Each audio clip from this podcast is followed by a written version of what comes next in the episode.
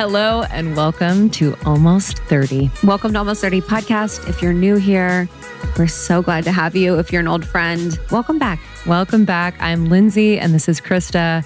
And if you are new here, just to let you know, Almost 30 began when we were going through that transition between your 20s and your 30s. No, we didn't think about naming this podcast and whether it would last, but it's really become kind of a metaphor for any transition. So we're here to support. We're here to be really honest, open, have conversations around spirituality, around health and wellness, and so much more. And uh, it's been fun. Yeah, it's been a blast. Our community is incredible. They are so super supportive, open, kind, and we do courses and programs and all those things. So, welcome to the podcast today.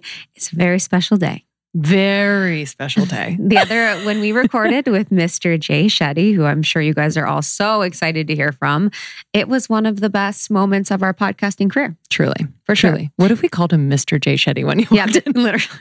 Hello, Mr. Jay Shetty. Hello. Sorry, we're nervous. Yeah, we're like we call him Mister the whole podcast. and we also, you guys, it's selfishly one of the most important because of how kind he was at the end, saying those, saying basically that one of our interviews, our interviews was one of the best he's done. Yeah. Yeah. It was really, really kind. What I loved, and you know what I think, what I think helped so much, his intention at the top of the interview, even before we hopped on, he's like, I just want to have a conversation that I've never had before. And I loved that. That really stuck with me. Like, I think it can become easy if you're on a book tour of sorts like this to just regurgitate the same things. And obviously, he knows his book backwards and forwards. And yeah, it was just really, really special. And man, he is just so kind. Like, Yes. you know, he is exactly what you feel from him online and more. hmm Yeah, we got to hang out before and after. Our team was so excited. So excited. They kept running into Philip Waters. It was like, it was incredible. So we had the best time. And you guys, this interview is so powerful. So we're excited to share all of the wisdom and information within it. And definitely send this to friends, send this to family, send this to anyone that could, you know, benefit or learn from all of these beautiful things that we have in this conversation. Yeah. And his new book, Think Like a Monk, is out today. So you can head to Jay's website, jayshetty.me, to grab his book. And also, he has an incredible podcast called On Purpose. But yeah, I actually, when I started to learn more about Jay, I didn't realize that he had spent time as a monk. And then as I kind of watched more of his content, I was like, oh, wow. Like it's Mhm. just so influenced by that time in his life without it being like, hey, you should become a monk. Yes. It's like, no, there are just these pillars of of that life that we can all, you know, bring into our everyday for that peace and groundedness and just connection to self and source. Yeah, it's the work he does is so important and his team is incredible. And in our conversation, which again is one of his favorites that he's done, might I, might I just remind you, it's a proud moment for us. Um, we talked about ego. I loved the conversation about ego. Ego has been something that's been so prevalent uh, for me this year, just going through a really challenging time, working with my true essence ego and then my false ego at the same time. We talked about creativity and flow. It was fascinating to get a little behind the scenes um, look at the way that his team runs and how they create content and the structure that he uses to keep himself inspired.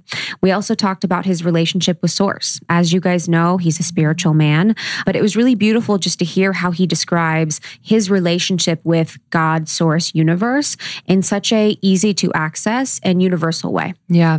I also loved when we talked about wonder and just kind of, you know, taking a moment in your day, whether it's on a walk or, you know, just a few minutes wherever you are to notice things around you that you might not have seen before. So Mhm. whether you like see a flower on a walk or he describes like looking at a raisin, he does that with a lot of his workshops. He'll have people look at a raisin. And you just see things about these objects and things that are so unique and what you haven't seen before. And it actually just translates to everything you do, whether it's in relationships, noticing me noticing something about mm-hmm. Krista that I've never noticed before and just being in absolute wonder. I tell you, what if we, what if we started raisins at our next retreat? People would be, we'd be like, here, Bring in the sun kiss. Honestly, people would be like, um, this doesn't make sense. Uh, we also talked about finding your purpose. One of the most important things that we talk about within our podcast and your community, something we're all searching for, finding our purpose. Um, his relationship evolution with his beautiful wife, who is going to come on the show soon. Can't wait. Um, we talked about just what the key to their happiness is, how they let themselves grow, how their relationship works. And then we talked about the key to life. One of the most important keys, keys to life, big hint, it's service. But we explained really why that's so important to everything that we do everything. So, again, thank you for joining us. If you're new, we would love if you would share this and or subscribe. So, mm-hmm. our podcast is in your inbox every Tuesday and Thursday. And check out almost30.com. We have a lot of resources for you. You know, whatever transition you're going through, our hope is that the content can support you in courses and workshops. We have a really special digital workshop series that we've been working on. And, you know, we have workshops on everything from like aliens to human design to intuition to anxiety. And so I really believe that these, uh, very valuable, open, honest workshops will help you and support you in whatever you are going through. So, almost30.com. It's also in the shop, almost30.com as well, along with our merch. You can also rep almost 30 if it uh if it fits in your closet. Yep. it's super soft, so it's perfect for quarantine time. Okay, let's get into this interview with the amazing Jay Shetty, author of Think Like a Monk people see you as such like a leader in so many ways. And but also you know I, I don't know if people see as much the business side of like you having a team of like 20 something people and just balancing that. Like do you feel like that's a different side of your persona or how do you integrate that into the public side of you that's you know the monk the leader the healer? If i had it my way i would love if i could just be creative. Like if i could truly have it my way I would choose to just be an artist and be creative and just be in that space all day. And I think there was a time in my life where I just realized that that would mean that my creativity would potentially never reach anyone. Mm. And that's mm. where I became focused on wanting to learn how all the other parts fit. Because I was like, you can either choose to be Picasso and be an artist and die and no one ever sees your work when you're alive, or you can choose to switch and I'm just the first person that came to my mind was like Steve Jobs, who was able to marry the art and the business to create something that had a massive impact in the world. And so for me, I was so keen on impact and positive impact and having made, trying to make a difference that I felt like if I didn't learn building a team and business and leadership and all those aspects, which I'm still learning, by the way, and we can talk about that. But if I didn't do that, then I wouldn't have been satisfied. And I think that's a choice every artist has to make that you either choose to be an artist and a creative forever, or you choose to add business, focus, skills, leadership to that to advance it yourself. And almost like stop waiting for someone to come and find your art and make it successful. Because I feel like there's a big part of me was like, oh, one day some manager's going to come along or an agent's going to come along and spot my talent and they're going to know how to catapult this to make a difference. And it's like, well, no, that doesn't really quite happen. You have to do it yourself. So I love that. There's yeah. almost like a a weird grieving process that happens as you transition or marry the two like you know knowing yourself as a creative but then having to integrate kind of the business side and that self promotion and really like not waiting for that opportunity there is a grieving process as that creator what was that like for you that's such a good question and it's so true like literally I think I probably go through that on a monthly basis. Yeah, like it's, it's, regular. It's not like, oh, you're done. Now I'm out of that process. and so I'm constantly saying to my team, I just want to be more creative. I just want to be more Dude, creative. Totally. And so I'm always, I've tried to arrange my schedule now in a way where I have two full creative days a week. So two days a week. I don't want to take any meetings. I don't want to have any conversations. I just want to be able to sit with a pen and a piece of paper and be able to write or sketch or brainstorm or create or whatever it may be. And hey, I fail at that. I don't always manage to get my two days a week, but it's just the reminder of the intention that I don't want to get so far away from what I truly love because we all started this because we wanted to do what we love. Totally. Yeah. And so for me, I, I think that grieving process is a monthly feeling, a weekly feeling And I think it's a positive thing because it's always pulling me back. But at the same time, I have to be honest and say that I'm really glad that I have tried to push the other way mm. because otherwise I wouldn't feel satisfied either. So if I was just creating one piece of content a year, I also don't think I would learn how to really support my audience or to really connect with them or to really help them. And so I, I actually love the figuring out and the navigation of the balance the most, if that makes sense. Yes. Yeah, like the push pull of it. Mm-hmm. Yeah, because we, you know, you were more creative before than me. I was in the corporate world before this. So I was like, I didn't really know that there could be a balance. I didn't really even know that you could be creative at all. And so figuring out how to express creativity now through the business, even in like business ways, has been such a joy. But you said something earlier I wanted I want to talk about, especially as it relates to 2020, and that's leadership. You know, you were talking about you mentioned something about being a leader. Like especially during these times where navigating it feels like unprecedented. What have you learned about leadership and how you can reach your audience? So tough times are always the time when I think we get a chance to find our better and deeper selves. Like you get an opportunity to really push for that because all of a sudden everything you already knew isn't in demand anymore. And so I've always found that in times of uncertainty, the only certainty I find is in service because when there's uncertainty, that means there's the best opportunity to serve. Mm. Because if more people are lost, confused, troubled, then therefore there is more to do. And I think that's what I see as leadership is wanting to be of service to others. And I think there's a beautiful quote by Gandhi where he said, "You you find yourself when you lose yourself in the service of others." Mm. And and to me, that's what leadership is: is that you lose yourself in trying to figure out how to help people in the best way you can.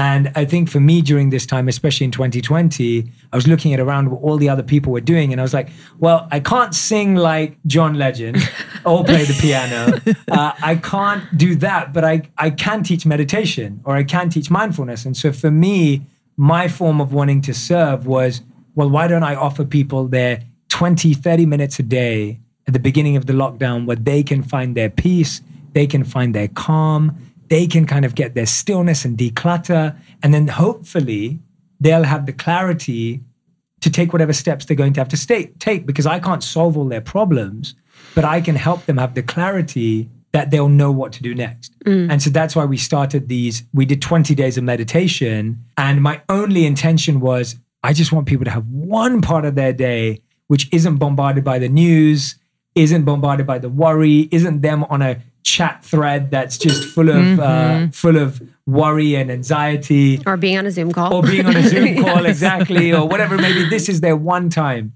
that they're going to find stillness and calmness for themselves. We did 20 days and people loved it so much that we did 40 days and we had 20 million people tune in over 40 days. Casual. And and the best thing about it was that i would bring on I would bring on people at the end of them towards the end. So I, I, wish I did this at the start, but I started to realize I really wanted to do it towards the end. So probably for the last 10 days, I would just go live with other people at the end just to ask them about their experience. And I'd say 90% of the people that were there were like, Jay, I've never meditated before. And this is my first time. And I was thinking, oh, that's, you know, that's what service and leadership is, is you're giving people new opportunities and, and allowing people to have new experiences. So to me, leadership is not about being at the front or guiding everyone or saying the best thing. It's just finding your way to serve. Yeah, I found, yeah, that simple question of like, how can I serve, whether it's a prayer mm-hmm. or just like kind of reflecting and journaling about it, has been so important when I feel my ego getting in the way. You know, whether it's like, well, why didn't more people tune into that? Or did people even like that? Or, you know what I mean? And it's just such a, a really powerful antidote. Antidote. Um, but on the the meditation piece with your community i'm curious like especially during this time where there's so much unknown and you know chaos what did you feel or what did you observe as like the power of a collective pause, a collective breath, a collective, like just embodiment of peace for those, you know, 15, 20 minutes? Yeah, I think for a lot of people, it was almost like a forced pause. So there's a study that I, I love sharing because I think it creates such a visual in our minds to really get clarity. So there was a study that they did where men and women were asked to be alone with their thoughts for 15 minutes. And if they didn't want to, they could give themselves an electric shock. 30% of women chose an electric shock and 60% of men chose an electric shock because they didn't want to be alone with their thoughts. And so I feel like when lockdown started, it was like this spotlight on being alone with your thoughts.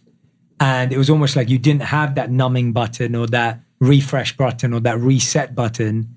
And the only way of resetting and refreshing was to try and open yourself up to that conversation internally. And that's what the meditation was doing was, I think, encouraging people to realize that being alone or being in this uncertain situation doesn't mean that it's all negative now and your life is over.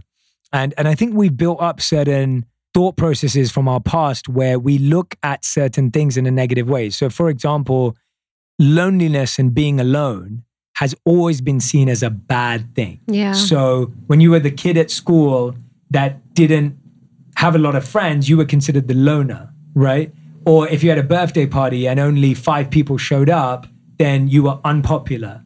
Or if you're the single person age 30, it's like, oh, that's a bad thing. You know, there's so much stuff in society that constantly makes us think being alone is bad. Mm. And from my experiences, and especially from my monk experiences, I realized that actually there's a whole nother word for loneliness that we never talk about, and it's called solitude.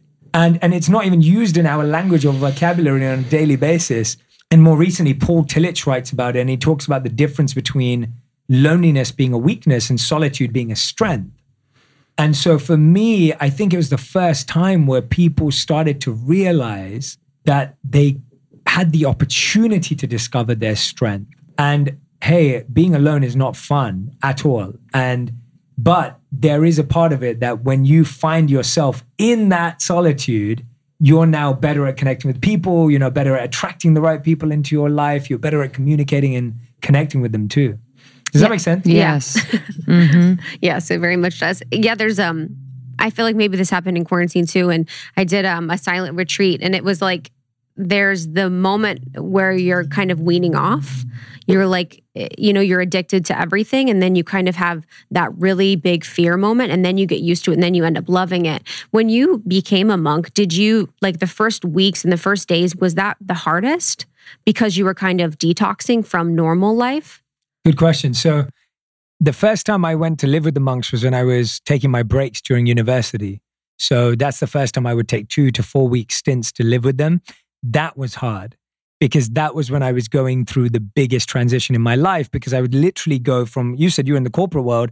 I was literally going from internships at corporate companies in London to then living as a monk. So, I would go from my summer vacations being uh, bars, steakhouses, Mhm. wearing suits to sleeping on the floor, waking up at 4 a.m. and meditating for eight hours a day. And so that was like my first like A B test of the extremes of both life.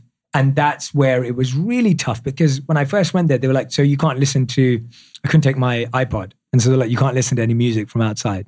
I was like, how can I go a week without listening to I love music? this like a shuffle. like, yeah, yeah, yeah. It was like, yeah, it was probably like, you had like no choice but Yeah. to listen to. You're like, I had no choice whatsoever. They were like, "There's, there's no, you can't bring your Game Boy, you can't bring whatever it is." Like there was all this stuff that you don't want to have there if you're really coming for serious. And I'm like, "Wow, this is hard already." But the crazy thing was that for when I got there and I started practicing, I would forget about even needing it. And so for me, it was yes, it was hard in the beginning. It was hard going, "Oh, you have to sleep on the floor." And guess what? You don't even have a space on the floor with your name on it. You just sleep on a different space every day, whichever space is available. And so uh, I don't have a bedroom. I don't have a bed. I sleep on the floor and I don't even have a space on the floor. And so, like, all of that in the beginning. Oh, and we have to take cold showers. Oh, wow, never done that before. Like, you know, so there's just so much newness, but it's almost like that forced immersion is sometimes what helps you discover the greatest things about yourself. And it's almost like if you're never that challenged. And I think that, and again, I, I don't wish challenges upon anyone, but sometimes when we're put into these really difficult situations, we discover strengths in ourselves that we never knew we had. What is the the point of the cold showers, the sleeping on the floor? Like, what about being a monk and like kind of the purpose of that lifestyle is that? Yeah, sure. The so, so the the sleeping on the floor and everything is is to remove attachment and create Mhm. detachment. So it is so freeing to not think of something as yours. Like it's incredible Wow. because it just relieves you of all of the like boundaries and pressures of it. And so, for example, when you go, okay, this is my bed, this is where I sleep, this is what I do. I'm not saying people shouldn't have a bedroom now. I have a bedroom now too, and I sleep in the same. I sleep in the same bed. We're not saying you should I be a monk, yeah, but I let's. sleep- I- yeah, let's let's let's let's rewind over here. Like, I sleep in the same bed every day right now. I sleep on the same side every day too. Same. Uh, but so I'm not recommending that. But what you're really doing is you're rewiring your brain and your mind to be okay with flexibility. That's what you're actually doing. It's almost like when you turn up and you drive to work and someone's taking your parking spot. It's like, oh, someone took my parking spot today, right? So you're just creating another opportunity to be dissatisfied. Or you get to the uh, vending machine at, at you know your your favorite uh, favorite workplace or store or whatever, and it's like the sweets that you order, the candy you order is now out of order or not available. Like we create so many artificial points of pain for ourselves because we expect something to be the way it is every single day. And so it's basically just removing that. And it's not so much about sleeping on the floor, it's about removing that expectation from your mind. Yeah. So Yeah. now you become much more flexible. And you become less Wow. reactive.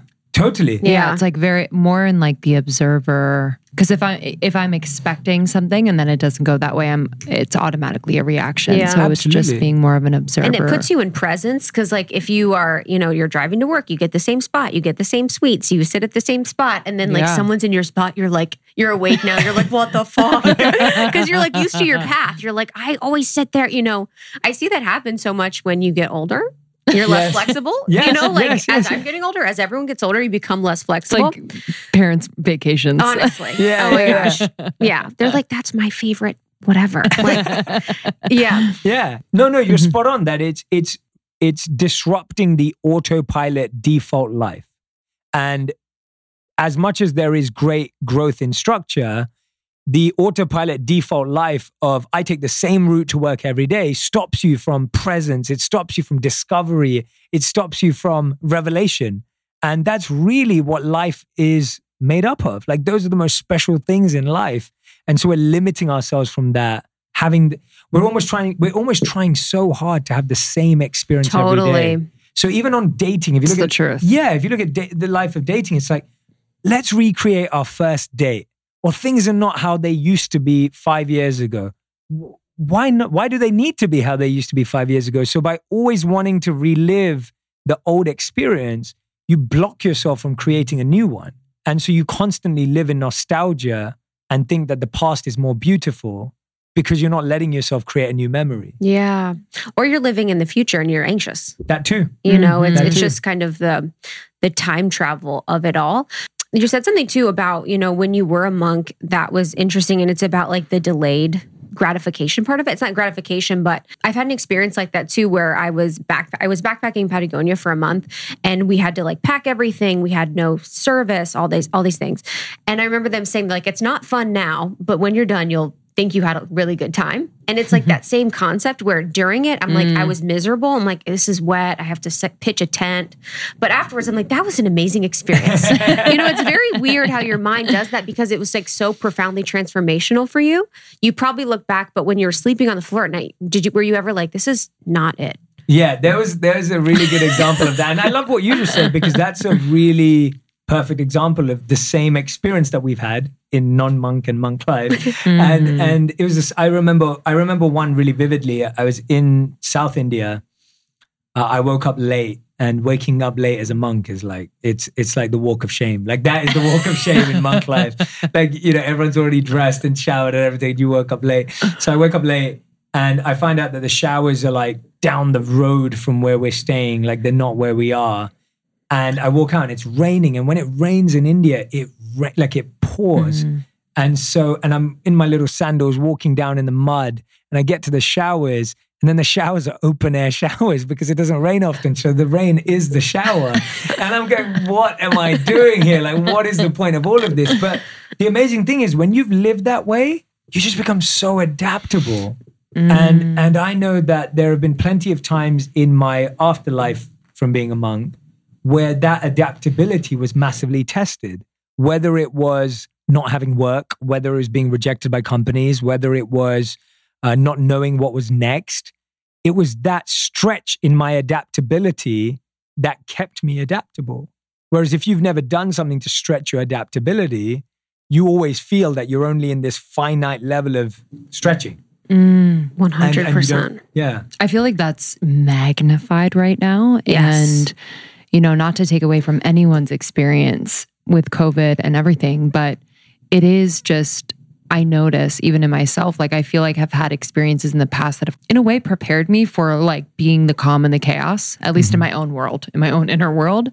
Have you felt that during this time? And how do you transmute that to people? Because I, I do think there's a, I, I think of you as a bridge, like between, you know, obviously having your past life as a monk and now just being this this thought leader how do you translate in a way so that people feel seen and heard but also like they kind of like wake the fuck up in a way Yeah, no, I, I think the first thing is that I think that COVID is an extreme test of all of this. Yeah. So no one needs to sit there and start judging themselves and going, I'm not adaptable and I don't know how to meditate and I'm not calm because this is like, it's like taking you from school and putting you in like the extreme test of adaptability. Mhm, You know what I mhm. mean? Like yes there's adaptability and then there's the whole world having to adapt at the same time. So, first of all, I think when scenarios like this happen, they're not good ways to, it's not an opportunity to start judging yourself and guilting yourself and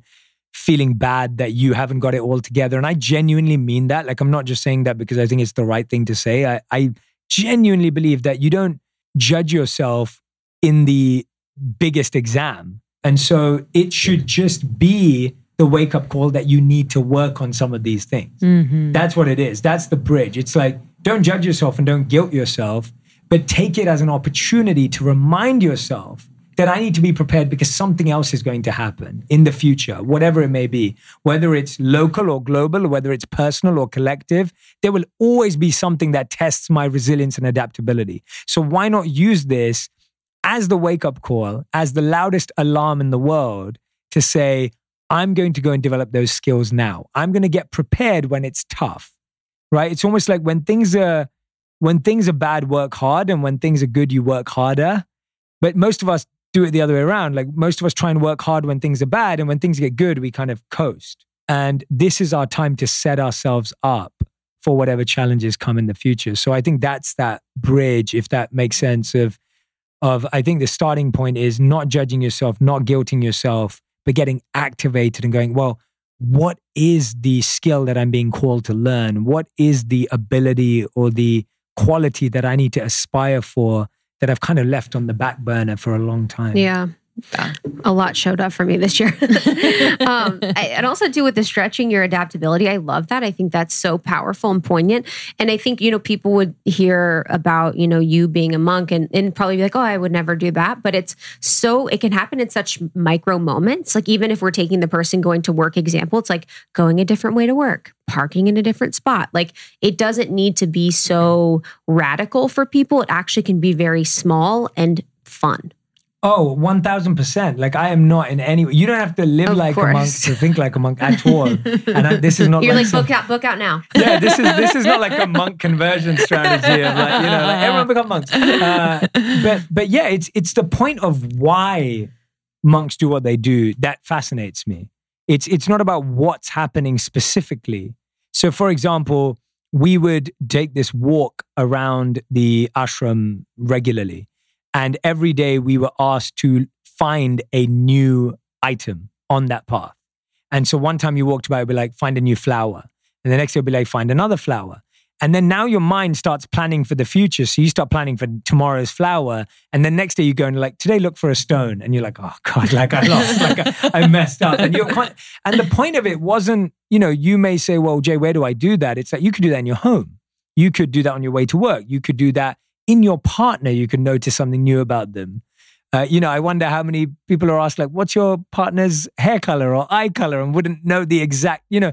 And so there's so much newness that you can discover. And we're always looking for stability and sameness. And the crazy thing is that everything's always changing. So looking for newness in the simple things in life or changing parts of your routine simply, you don't. I think, uh, you know, we don't realize how much the simple changes in a day can completely transform it until you start doing it. And so it could be, hey, you know what? Every day I'm going to wake up and I'm going to listen to this song when I wake up. Let me see how I feel.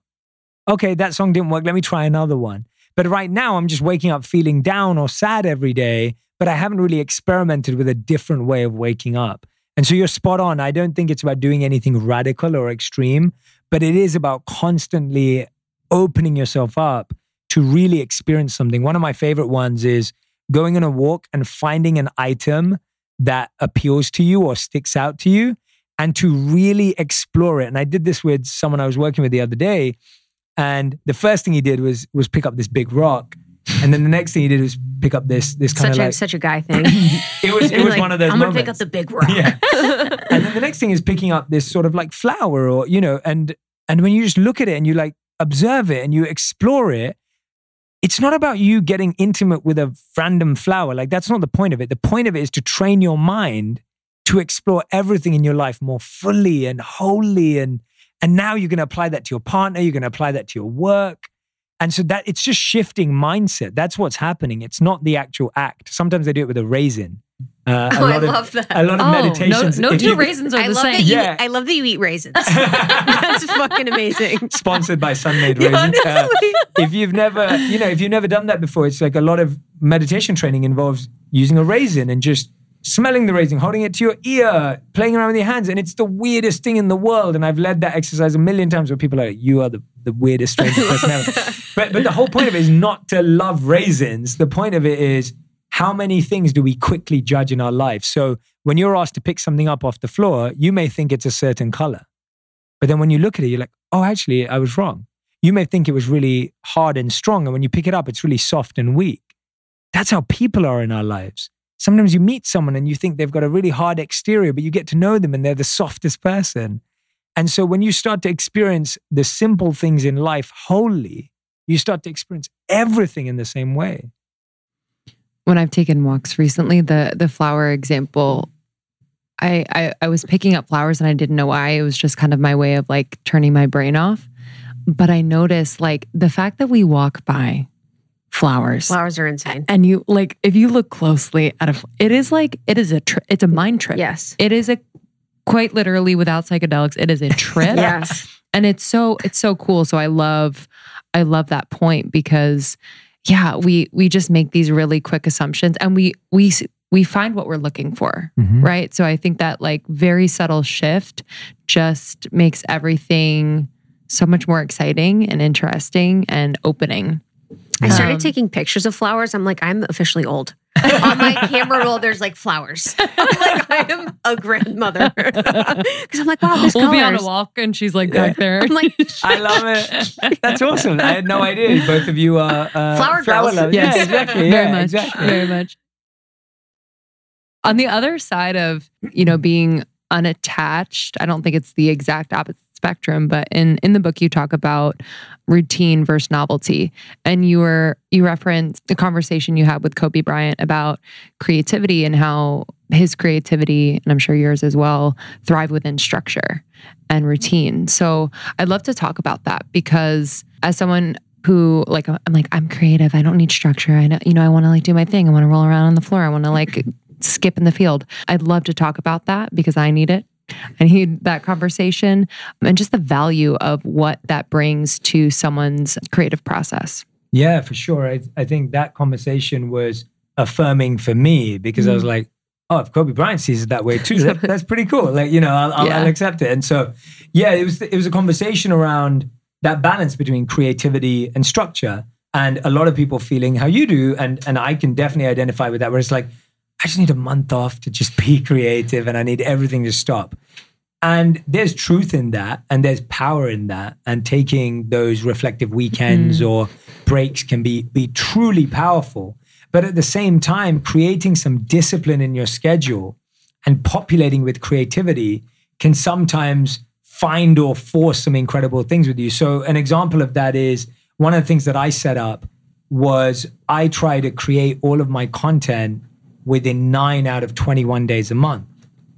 And what I do is for nine days, I just go really deep into my creativity Mm. and I really explore it and I create from it. And then the next 21 days, I allow myself to have business meetings, come on podcasts, connect with people, work with my clients. And that almost blocked creation because I read a study that said your brain can't be logical and creative at the same time. So, what we're often trying to do is almost like trying to drive from one side of LA to the other side midday in our minds. It's almost like you're running from the creative side of your brain to the logical side of your brain by going from business meeting, creative, brainstorm, Yes. numbers, data, business, you know. And so we're like we're like stretching our mind's ability. And so the only way to really find that balance is by going deep into the creativity in a structured way and then allowing yourself the time to do the more logical items. So that that uh, using structure as a way of creating opportunity uh, for creativity can be huge. And have you found like, have you ever gotten frustrated by like a block in creativity and like that structure has helped you to kind of push through it and then move through to that, you know, moment of genius? Oh, absolutely. So I think my my biggest creative block probably came around. You know what the funny thing is? One of the biggest things that creates creative blocks is success. When you, when you do something and it works, and then now you're scared of having to repeat it. Ooh. So so the first time I felt it was when my first ever video went viral in 2016, and I'd had this moment when my first video got known, and and and it was a it was a huge life changing moment for me. And then all of a sudden, I was like, I don't want to create anything. it's like, you know, like what do you do? That Like, was you know, yeah, like it's like, how did I do that? And like, you know, like I have no idea. And will it happen again? And you know, you start judging yourself, Yes. and you start putting yourself in a box, and all of a sudden, you you realize you are completely out of the zone that got you in the zone. Totally. And so now I'm constantly looking at it from fear. Now that I saw that happening towards the end of, I think it was again at the end of 2017. And I, I really felt like I was creating and I was creating consistently because that's what you had to do. And then all of a sudden I was like, okay, I'm not feeling like I'm creating the work. Not that I'm not proud of, I believe in every message I've ever put out, but I'm not, I'm not feeling creatively enthused about what we're creating. And I remember I, I said to my team, I was like, we're not, and I do this every December now. So I say, we're going to create all the content in advance that we're going to roll out. And then for December and January, we don't create any new content. We just have a creative brainstorm time. So we completely go into, we're still posting content that we've created beforehand, but we switch off and just allow that flexibility and breathability every single year. And I find that the only thing that helped me do that was consuming different content in different industries that inspired me. So I'll start watching more music videos or I'll start watching. Uh, you come back to the team. You're like, this is what we're going to do. yeah, exactly. show yeah. You start you start watching more movies or Yeah. whatever whatever it is for you. For me, it's movies and music videos that I feel creatively spark a lot for me. And so I'll I'll get really deep into analyzing a movie, or I'll get really deep into analyzing a music video, or whatever it may be. And so I, I completely agree with you that whenever I've hit a creative block, I've and and I've really felt it. I've been like, okay, we, we switch everything off and let's really go and discover again. And that's definitely when I've done my proudest work. But if I was to only do that and we didn't have the structure and the discipline, then I feel like you learn less and you wouldn't even have that moment of what have I learned all of this year? How do we use all of that, but then apply this new creative genius to it? Yeah, I think it's so valuable to have that space. You know, it's just, even if it feels comparatively like nothingness, but I do think there's there are things happening that we might not be able to express or identify that kind of prepare us for that next wave of of creativity. Yeah. And I also feel like, you know, for me, it's my meditation in the morning. I feel like that stillness, you need stillness in your day. So there's a beautiful Buddhist statement that says, um, what movement does for the body, stillness does for the mind. So we all know we need to exercise and move our bodies to feel healthy and fit. And so when you need to move your body, you need to still your mind. And so finding 10 minutes a day, 15 minutes a day, an hour a day, whatever it is for you, like getting space and stillness will always feel like you're a sponge for creativity because you're allowing your body and your mind to be aligned and talk to you. And and I know that sounds strange, but it's kind of like let's say both of you work as a team. You're you're a great partnership. But let's say Lindsay, you're like running around and you're unreachable and you never turn up to meetings. And now, how are you going to feel? Pissed. Yeah. and, and, and you're going to feel like, slow down so I can talk to you. Yeah. Your b- body and mind feel that every day. Like they're just Mm. waiting for you to slow down So so that they can And give you an idea, so Mhm. that they can get back in sync, so they can give you a signal. I love that. And it's also like, you know, creating the clear channel to channel. Mhm. you know by having them in sync allows that like the channeling. In that regard related to like channeling or spirituality what is your relationship with source? Or how do you describe your relationship with god or whatever? Like how would you describe that? I think that everyone on the planet has a unique and extremely personal relationship with the source, the divine, the highest, God, you know, whatever word everyone has for it. And for me personally, I feel like that relationship is a relationship of service. It's a relationship of communication.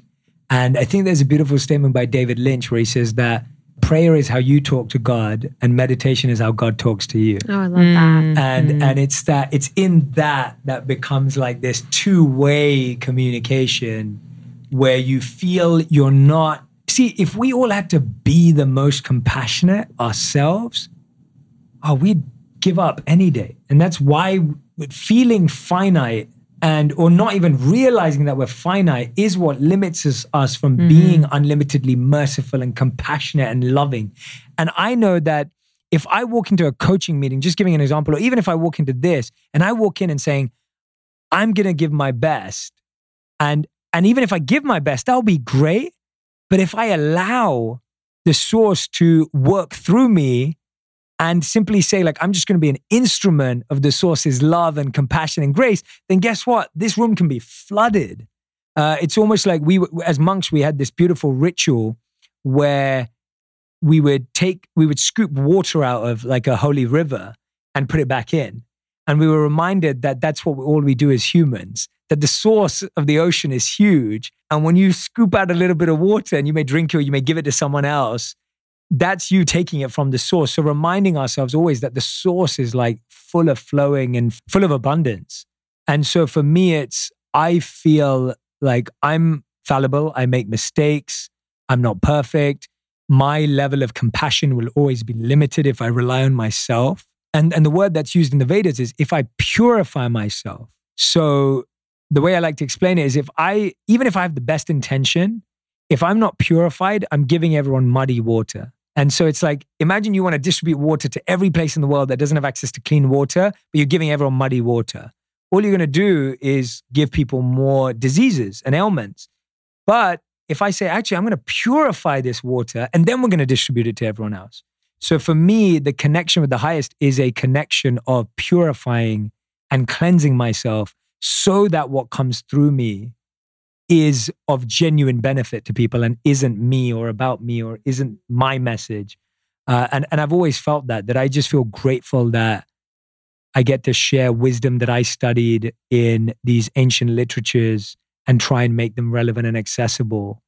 But, but and I've realized them by living them in my life. So I've had personal experience with experimenting with them. But the wisdom is not mine. The the uh, the the ideas are not mine because they're not ours. They've they've existed far beyond us. I'd love to talk about purpose. So many people Mhm. in our audience are the very common question What is my purpose? How do I find my purpose?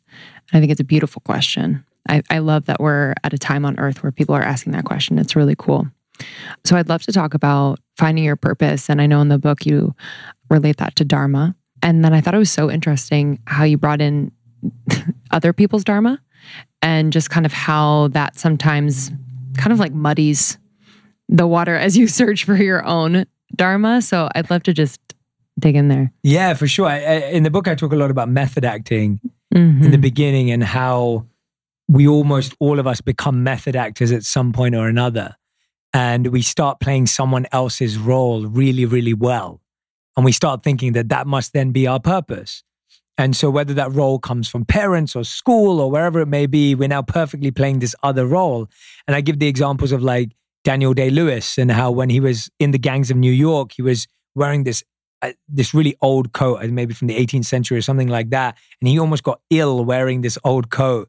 And then he talks about how he almost went mad playing that role. Uh, there was another example of how Jared Leto, for Suicide Squad, was sending dead rats in the mail to his co stars to think like the Joker. And those are all obviously extreme examples of method acting.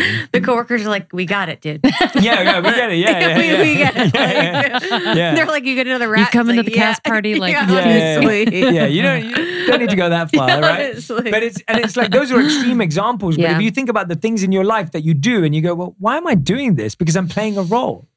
And so I think that's why your your community is asking the question, "What is my purpose?" And I fully agree with you. I think it's a beautiful question. I'm so grateful that we asked this question, and no one should feel discouraged from asking it because it's almost the beginning of all wisdom.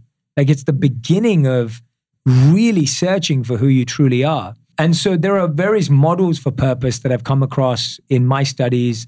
Uh, one of the more popular ones today is ikigai, which is the Japanese word for the reason for being. Mm. And so ikigai means reason for being. And dharma, which comes from the Bhagavad Gita, has some similarities and they have some parallels in how they're perceived. But the way I like to explain purpose, because it's a big fuzzy word and we hear it a lot. And so for me, I like to break it down with the use of dharma, which can mean eternal purpose as one of its definitions in the Bhagavad Gita. And this formula just explains it.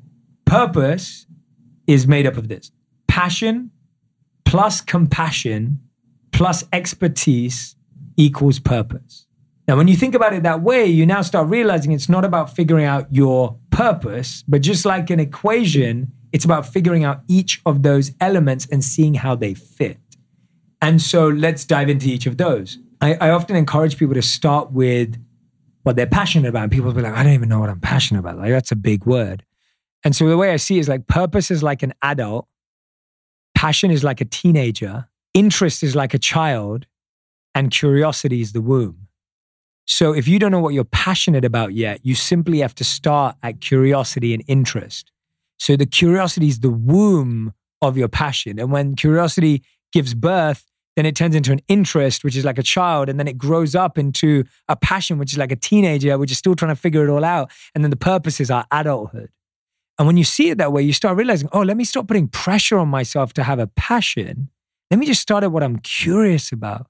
Let me just start at what fascinates me. Let me just start at what is my natural inclination. And that's what Dharma is all about is like you naturally have things that you're drawn towards, but you were told that they were useless by someone or something, and you traded them Mhm. for things that were seen as useful. So, how many of us have seen a job specification and gone, can't do that, can't do that, can't do that, can't do that, but I'm going to go in and say I can do that, or I'm going to learn how to do that simply to get this job. And now I'm 75% not myself. And I think I've been there. I- Same. you know, you, you know, I, Corporate world. Yeah, corporate world That's my life. yeah. And, and I think so many people, whether it's corporate world or whether it's family expectations, we end up in that scenario. And so the first thing is passion. Let's start with what, what am I passionate about? You may say, Jay, that didn't work for me. I tried that. I couldn't figure it out. Fine. You don't have to start there. You can start on another one. Let's start at compassion. Sometimes people find what their purpose is through pain as opposed to passion. It could be a personal pain you went through. So you had health issues and you had to have compassion on yourself to figure out your health issues. And now you discovered this whole new journey for yourself, right? So compassion can be for others or for yourself. There's a beautiful story in the book that I talk about. There's this uh, lady who's, the way she explains it is, I became a Buddhist because I hated my husband. Uh, and so she goes through an experience where she experiences uh, her husband cheats on her. And she's so broken by the fact that her husband cheated on her and started to realize that what she calls it, it felt like a malignant cell where her anger didn't depreciate after they left, her anger increased and was just spreading all across her mind and body. And so then she turned towards a spiritual practice and meditation and, and found her home there. And, and she, she's, her name's Pema Chodron. She's like a really Oh, cool. uh, famous uh, Buddhist monk. And so uh, the, the reason why I love her example is because sometimes you find your purpose through your pain Mhm. and through compassion for yourself or others. Or you may say, Jay, you know what? I'm really upset about the the lack of uh, the injustice that's in the world. That's what I'm going to try and solve. Or I'm really upset that the environment's falling apart. That's what I'm going to try and solve. Mm-hmm. So sometimes it's not even about I like this. It's about I don't like this. Yes. And therefore I'm going to start there. And then you may say, well, Jay, that didn't work for me either. And so you've got the third entry point to purpose, which is expertise. You go, what skills do I already have? And how can I just start using them more purposefully? How can I just start using them to help someone or make a difference with a passion that someone else has? And maybe that will lead me to it. So when you finally, either one can be an entry point, but then you want to get to a point where you're using your passion in the service of others as a compassion, and then it becomes a purpose. So when you use your skills and gifts in the service of others, it elevates to a purpose. And so a lot of people are doing what they love. That's a passion. That's great. But you'll never be fully satisfied until you use it to make a difference in someone's life. Mm. Mm. And I hear this time and time again. This is why some of the biggest billionaires in the world pledge to give away their wealth over their lifetime. It's why so many people believe in helping charities and philanthropy, even after having everything, because it is simply service that pleases the heart. So we're all like educated for greed, but wired for generosity. Mm-hmm. And, and we forget that. Yeah, that is that's a good one. That was a really good one.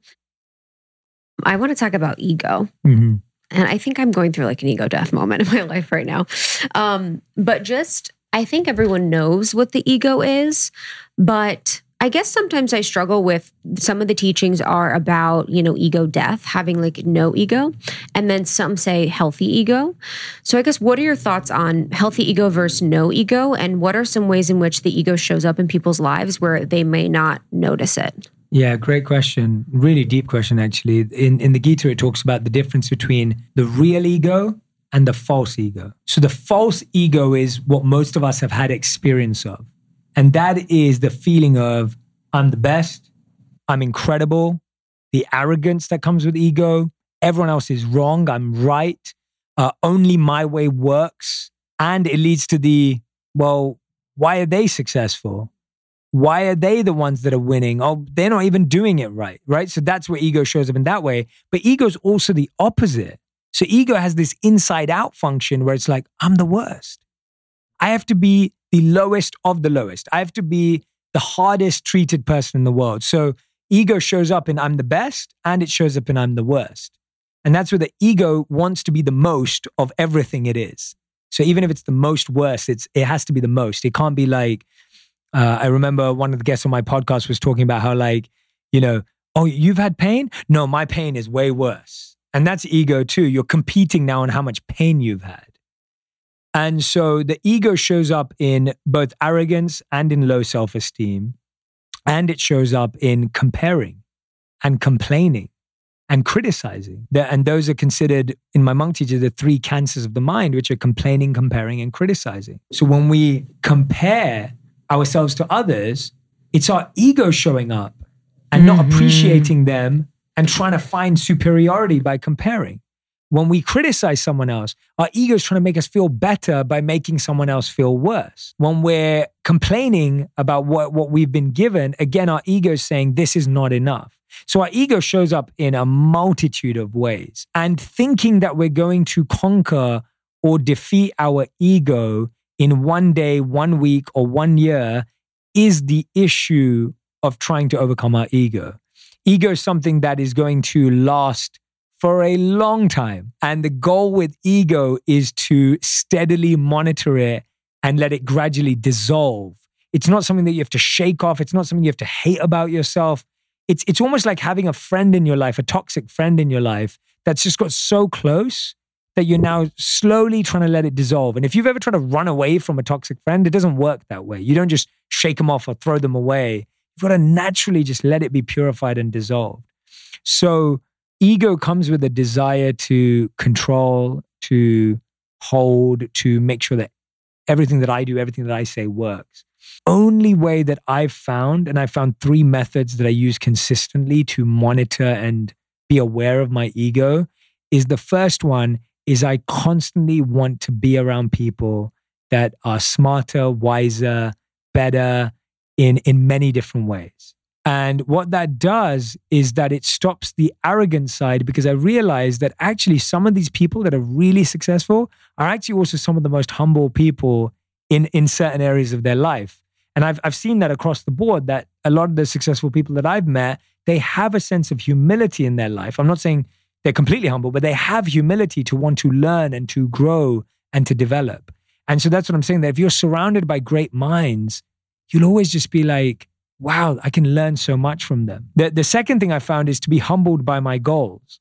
So I'm always expanding the goalposts, not because I don't want to celebrate where I am, but because I constantly want to challenge myself and see how far I can go.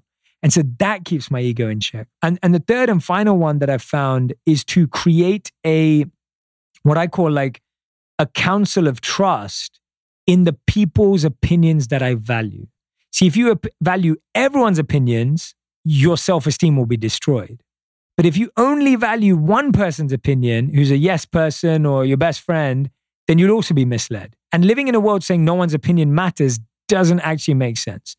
So, what I feel is I've surrounded myself in each area of my life, whether it's spiritual, business, friendship, relationship, where I have a group of counsel, like a group of mentors whose opinions I value, who will tell me the truth, who can always make me aware of, of where my ego's at. So I was I was asked recently to coach someone. I was working with them and they were talking to me about ego. And I was telling my teacher about this person and and my teacher said to me, my teacher said to me, "Oh, it's so lucky that you're getting to coach them on your own issue." and, and I was like, "Whoa!" Like I was Oh like, "That was deep," like, you know. But I love like, that. You know, and it was just a, that's the kind of person you want. And, and I trust my mentor enough to say that to me. Totally. So I didn't feel like, oh, he doesn't get that I'm such a good person. It's like I've I've chosen him because I know that if he says it, I will take it. If someone else said it to me, I might not take it. And, and that's why you have to build a tribe, a community, a council of people in your life whose opinion does matter. Mm-hmm. And you have to select them carefully Yeah. uh, because you like I don't want my mom in that group because my mom's going to tell me I'm amazing. Totally. my mom would never say that to me. My mom like celebrates everything in my life, right? And so you've got to, you've got to choose them. So I found those really help. Yes. And on the low self esteem part and the comparing and the complaining and criticizing, I genuinely believe this. When you find your passion and expertise and compassion, you start to value everyone else's passion, expertise, and compassion. The reason why ego beats us into low self esteem is because we don't know ourselves. So now we want to be everyone. So if I don't know myself, I want to be an athlete, I want to be a singer, I want to be an actor. Whereas when I start doing those things, I'm like, oh, I don't want to be any of those things. I want to be me. And so actually, the greatest antidote to ego is getting closer and closer to our real ego, which is who am I? What is my purpose? What is my passion, my compassion, and my expertise? And so there's a beautiful story in the Vedas that says, uh, so so the teacher speaks to two people. One's egotistic and one's humble. And he asked the egotistic person and the humble person, he said, go around the world and find one person, right? Just try and find one person who's better than you. And the ego person goes outside and goes, I found no one who is better than me. And the humble person goes around and goes, I found everyone was better than me in some way. And, and what that is an, is an appreciation that we all have different skills. And actually, if I know mine deeply, then I'm really excited to celebrate yours. And that's what we're missing in the world is that our egos constantly defeat us because we haven't uncovered our real ego. And our real ego is our real purpose. Mm-hmm. Yes. Ooh. Love a good ego. I've- Love a good ego talk. Yes. Yeah, ego's a good copy. It's- Well, because I feel like it's constantly in every season of our life, it's kind Yes. of dying in a new way. Yeah. And Dying and being rebirth, reborn. totally. Mm. You know, it's like it it dies and then we grow and then it it's it's just a balance. Yes, yes, Yeah. yes, yes. Say say the last part again. The ego is our purpose. Yeah, I was saying that the real way of the real ego is our purpose. The real ego The is our false purpose. Yes. ego Yes. is what we're living in right now. And so when you find your real ego, which is your purpose, the false ego naturally dissolves. Yes. So you don't have to like, I, I always try and, mm-hmm. a good example is like when, when I used to walk around in India, the things that would scare me the most is I would often come across shedded snakeskin and think it was a snake. And, and I've seen a lot of shedded snakeskin. But the interesting thing about snakeskin is that when a snake is growing a new layer of skin, it doesn't just like fight off. It, the old one's not just ripped off in a moment. It grows the new and it sheds the old. And so our ego has to be shedded like naturally and gracefully and and it doesn't have to be something that we fight every day because if you're Right. fighting it, you're going to get exhausted. Mm-hmm. Like the ego will just find another crack in mm-hmm. you to find another way. Mm-hmm. And so trying to fight it, you'll just get exhausted. But trying to just find your purpose, it will just naturally start to dissolve. It's trying to fight Thank you. anything. Yeah. You know what I mean? It's like the two energies. It's like the fighting is where you lose the energy, and Yeah. then like acceptance and is where you maintain the energy. That's beautiful. I love that. Yeah, you're, yeah fighting's exhausting. Yeah. It the whole there's a lot going on collectively too, where there's like fighting that's exhausting rather than other. But I, I want to talk about relationship a little mm-hmm. bit before we wrap up. You mentioned something earlier when we were talking before we got on, where you were talking about your lovely wife, and you were saying she's so fun and she's just like so like joyful, and you were like, I can be a little moody. Can you talk about yeah, that? yeah, for sure. Yeah. So compared to my wife, I can be one of the moodiest people around. Like, Really? and and and uh, she's she's been like that since I met her, and it's almost just she's become more like that. How long have Uh, you been? So we've been together for seven years, Mhm. and we've been married for four. So I feel like I've and, and I've known her or known of her for eleven years. Mm. So we, we've been involved in each other's lives for a fair bit of time, and she's always been like that, but she's become more like that. And so she's the kind of person that will find any excuse, and it's not. She doesn't need good news to be joyful. And and that's what I think is so powerful that if we're reliant on good news or bad news to be joyful Yeah. or sad, you're constantly waiting for the next news, uh, whether it's personal or what's happening in the world. Whereas with her, she will find any excuse to just like break into a dance or smile and laugh or say something silly or and, and it's just who she is. And and I love that I get to experience her every day and she really allows me to be my full self. So I knew the reason I married her is because I got to be my full self around her. And I think she really inspires me to be my childlike self. And I really love not being childish, but childlike. I think there's so much value in it. Not taking yourself too seriously, especially with your partner or your close friends, and just allowing each other to grow and make mistakes and be silly. And so with her, I just, I feel like I can be my silliest uh, and most playful self. And that's why when you were referring to the videos we've been trying to create, we actually have so much fun because me and her do zero prep for those videos. so what happens is my team will come up with me with an idea and I'll be like, all right, go away and set it up. And then on the day, we just turn up. And so we don't know what the challenge is or what the script is or what's genuinely happening. So recently we built a piece of furniture together and we genuinely built the piece of furniture together. and it was just hilarious. It was like one of your staff's furniture. They're like, let's let's kill two birds with one stone. and it was just and it was just well it's now sitting in our garage as our garage piece of furniture but but it's just you know that's been such a fun thing to do because it's because we're not getting having to plan for it and that's because of who she is like she just has that buzz and natural energy where she'll just light up uh, in in a very not in a powerful and dominant way but in like a really sweet and uh hmm effortless way. It's Divine feminine, baby. Yeah, yeah, for sure, for sure. And she's, you know, she she says she owes it to her parents, who are just two wonderful people who've, Mm. who've raised her really well, and you know her family. But but I also think it's just, I think she's kind of been born with it. Like I always say, like my wife's like, and and I, I write this that she's more monk than I'll ever be, uh, because she's had it forever. And I'm like the person who had troubles that had to heal them and sort them out. And she's kind of just always been angelic. And it's beautiful to see that. But I can't understand how someone gets through life like that. I'm on the other end going, wait, how did you like never do this or like never get involved in this? And but she just doesn't, and it's not that she's been restricted. She just has no taste for it. Like she doesn't have any, you know. So yeah, I I, I feel I I traded up massively, uh, and and uh, I feel so grateful to have her in my life because she she reminds me of joy every single day, and it's it's yeah, I'm spoiled having it. Oh. But, but yeah, Yeah, it's like a drug. it is. It Literally. really is. Like. I can't tell you how fun it is to to see someone burst into a dance every time you walk into a room. Not for me, by the way. Like it's not like a seductive kind of like. It's not. It's none of that. It's just like the stupidest dance in the world. But it's there's something joyful about that playfulness, and I think I I really like seeing how we can build this balance in our lives of being playful and profound. And I Mm. think that that's what we're all missing in our life is like the depth, but then the playfulness Yeah. of just letting go and exploring ourselves. And, eh, you know, I, th- I think that playful and profound is, is where I'm constantly trying to head. Love that. Yeah, I was going to ask about your relationship container, like as far as communication goes. Mhm. I'm sure, I mean, you have so much going on. And so to be able to be present and communicate and really hear her needs, her hear your needs, like what does that look like? Do you have anything that you do that you're like, this works every time? yeah, no, that's great. So I'm one of these people that needs to con. So I know, you know, Gary Chapman wrote a brilliant book called The Love Languages, which I'm sure you've talked about before. And what mm-hmm. I'm really interested in, because I was reading a study by the Gottman Institute. So John and Julie Gottman, who are married, have an incredible research institute.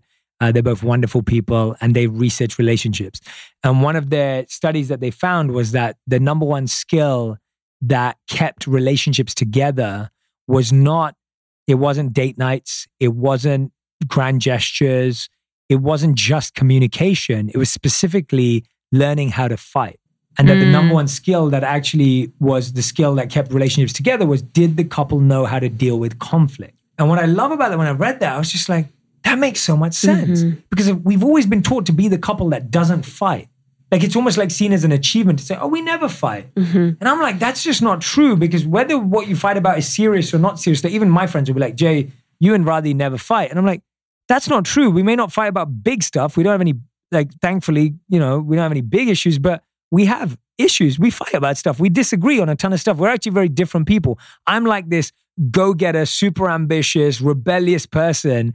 And she's like grounded, wants to be in one place, really simple life. You know, if she had it her way, we'd be living one mile radius away from her parents' home, which is what she wanted. We now live thousands of miles mm-hmm. away in LA compared to London. And so we're very different people. And the number one thing that's worked is whenever there's been an issue, I've I've I think I've I've been the one who's pushed it, but I've always been like, let's figure out what we want this to look like. Like what do we want this to look like? And if we don't both want it to look like the same thing, then we need to figure out what it will look like if it's different. And so for me, it's always like sitting down and going, not how to solve this issue, not how to solve this relationship. What do we want this relationship to feel like and look like? And are we both committed to getting there? So for me, I told her, I was like, I never want to wake up next to someone that I don't feel excited to wake up next to. So if we're not creating that relationship, I, I can't be in it. Like it's not going to last long for me. Do you have the same vision? And if she does, then that's going to come with certain things that we're both going to have to do to get there. So for me, it's visioning what you want and realizing what that takes rather than getting so lost in the current issue and the current problem that that kind of can be insignificant most of the time.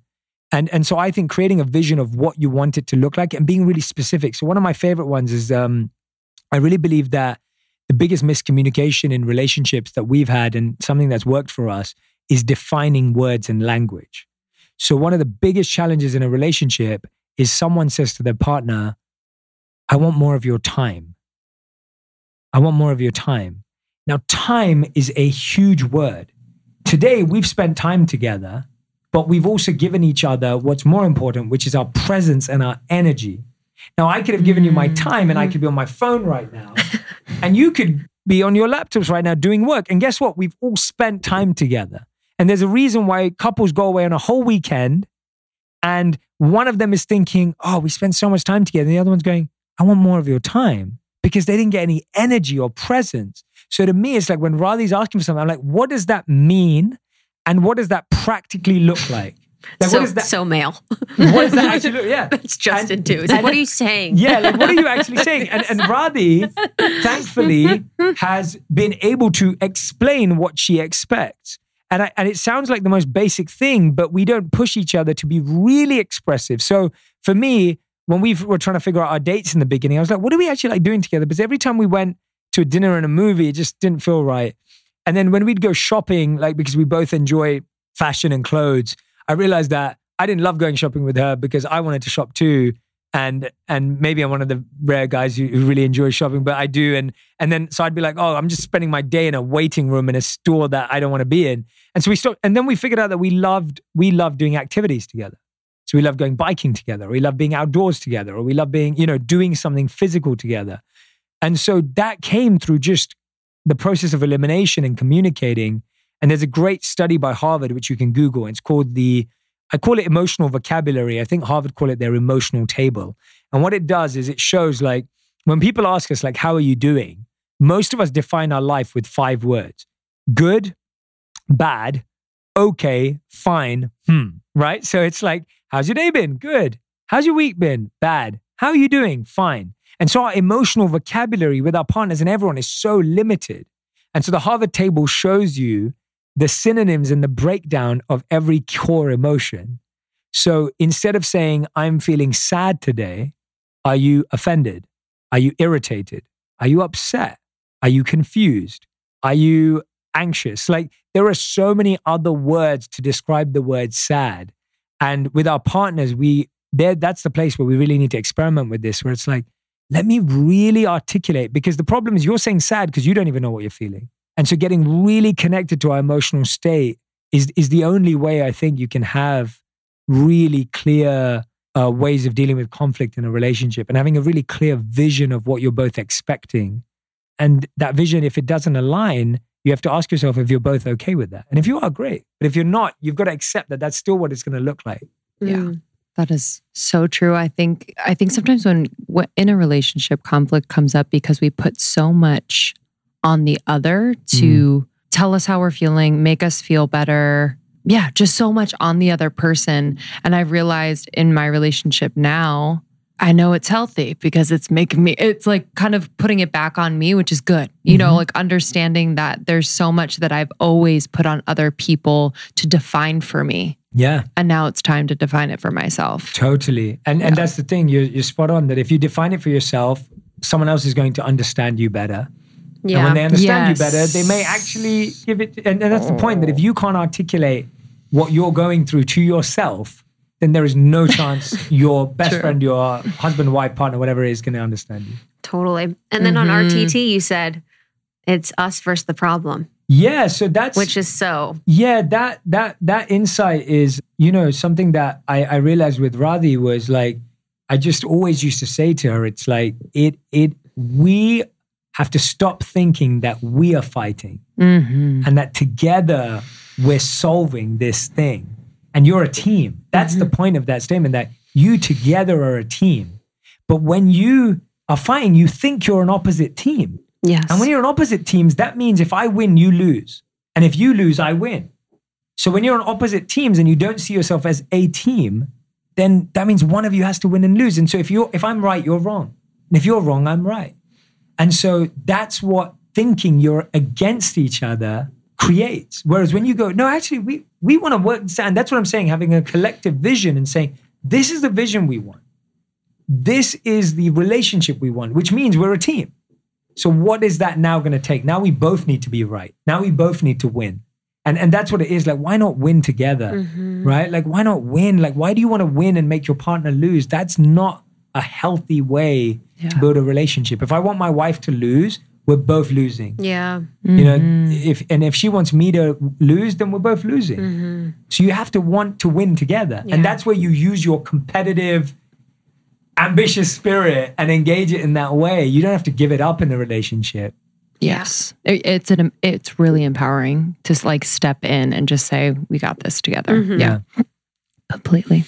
This is so good. Woo! Okay, before we go, I want to talk feeling about good. the book. Yes. How you feeling? I'm you know what? I'll be honest with you both because I've loved this, and you both yeah. are amazing interviews, oh. and you're so fun to be with. Oh, and I have loved Lock this. Lock the door, Tommy. I, I, have. I've He's loved this leaving. conversation because I we've. I mean, I've said stuff I've never said before, oh. and and and I've like kind of had to really discover stuff yeah. through it, which I love. Mm. I I really, I I prefer being able to find new ideas when I'm sitting in this way. So I, I come very like blank canvas. So you guys have been amazing. So thank you so mm-hmm. much. But I'm feeling excited and nervous at the same time with the book. I always am when I'm doing something for the first time. And so it's my first book. So I'm super nervous and excited. And I love that feeling mm-hmm. because it's the feeling that makes me really always feel humble and grounded. And so I love challenging myself. And a few years ago, I started to realize a pattern in my life, which I turn into uh, a concept that I like to live by, is that every year you should be learning something. So every single year you should learn something. Every single year you should be loving doing something. And every year you should be launching something. And these are the reasons. The reason why you have to learn something every year is because it keeps you growing and keeps you excited and it keeps you motivated. If you're learning something, you'll never run out of motivation and inspiration because you'll be like, oh, I'm so excited. I'm learning this new thing every day. Um, the second thing is you should be loving something. What loving something does is it brings confidence. When you love doing something, like if you love doing this podcast, you feel confident, you feel certain, you feel self assured, you feel that real purpose ego of like, I know what I'm doing, I got this. So you've developed confidence. And then the reason why you need to launch something every year is to feel humbled, excited, and nervous and feel that fresh feeling again. And so imagine every year you felt excited about the future because you're learning, you felt happy about the present because you love something, and you felt nervous mm. and humbled by something you're doing for the first time. And that's such a beautiful way to live. And I realized I was doing that kind of without knowing unconsciously. Mm-hmm. And then I was thinking about what I've done over the past few years. And I was like, this is what's worked for me. And so now I'm always asking myself at the start of the year, what am I learning this year? Just one thing. What am I launching this year? Just one thing. And what am I loving this year? So for this year, for me, I'm launching my book. That's what I'm launching. What I'm loving is uh, my podcast because I launched it last year. And that's what happens. You launch something last year and now it becomes the thing you love Yeah. right? And you learned it the year before. So you learn something one year, the next year you love doing, uh, you launch it, and then you start loving doing it. So this year I'm loving the podcast, I'm launching the book, and I'm learning.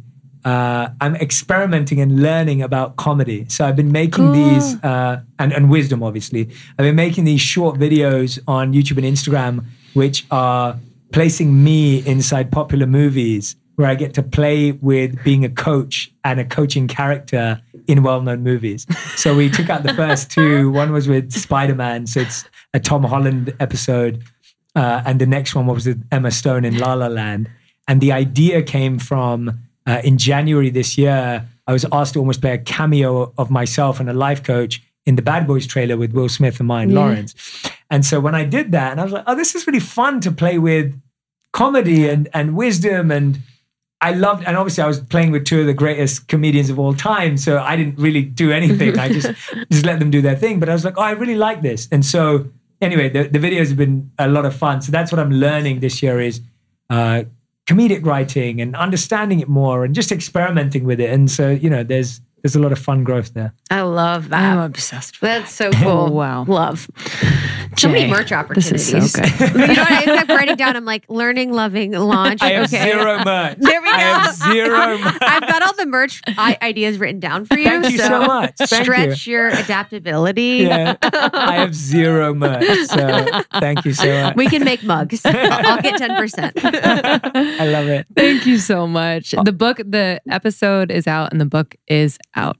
So Thank you. congratulations. It's by my bed, your little smiling face. I know. It's right it's actually really interesting. Like I, I had this. I was like, oh, Jay's written a book before. Like, I I you know what I mean? It's like it's almost like I'm in the future Totally. because I know you're going to write like a lot of books. Totally. Yeah. So anyway, Oh, thank you. future's fun. I Everyone, know you're, if you're, you're gonna have like a 30 day transformation guide next. That's like next is like 30 days to monkness or something. No, maybe I don't know, but uh, no, I, I want to thank you both because this has been a lot of fun. Oh, good. Can't wait to meet uh, the wife. Yeah, Mhm. definitely. Yeah, you you love her. She's she's uh, better than me in every way. So you will you will absolutely you guys will get along really really well. But I want to thank you for both uh, asking such deep questions.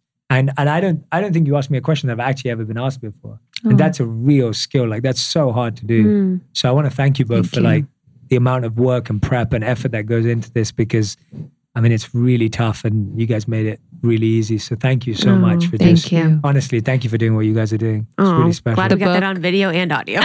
To- to- I mean I mean it. I really mean it. Oh, It's- you're you very literally asked me like I felt like the questions are so much deeper Mhm. and there's something really special about that. I, I'm excited to get to know you both better. So, Thanks. yeah, Thank thank, you. you. But honestly, thank you so much. Aw. Grab the book. It's incredible. And we'll we'll see you guys soon. We'll see you guys Thank soon. Bye. Thanks. Thanks, guys. Thank you so much, Jay, a new friend. Again, Think Like a Monk is available now. And if you'd like to watch this on video, you can go to YouTube. You can also check our Instagram, Almost 30 Podcast. We have some clips there and tons more goodies. But we are so grateful that you joined us. Truly. Thank you all for listening. And again, share this with someone who could use Jay's wisdom. And we will see you next time. Episodes out every Tuesday and Thursday. Yeah, I'm Krista Williams. My Instagram is at It's Krista. And I'm Lindsey, and my Instagram is at Lindsey Simcik. This is Almost 30, and we'll see you soon. Bye.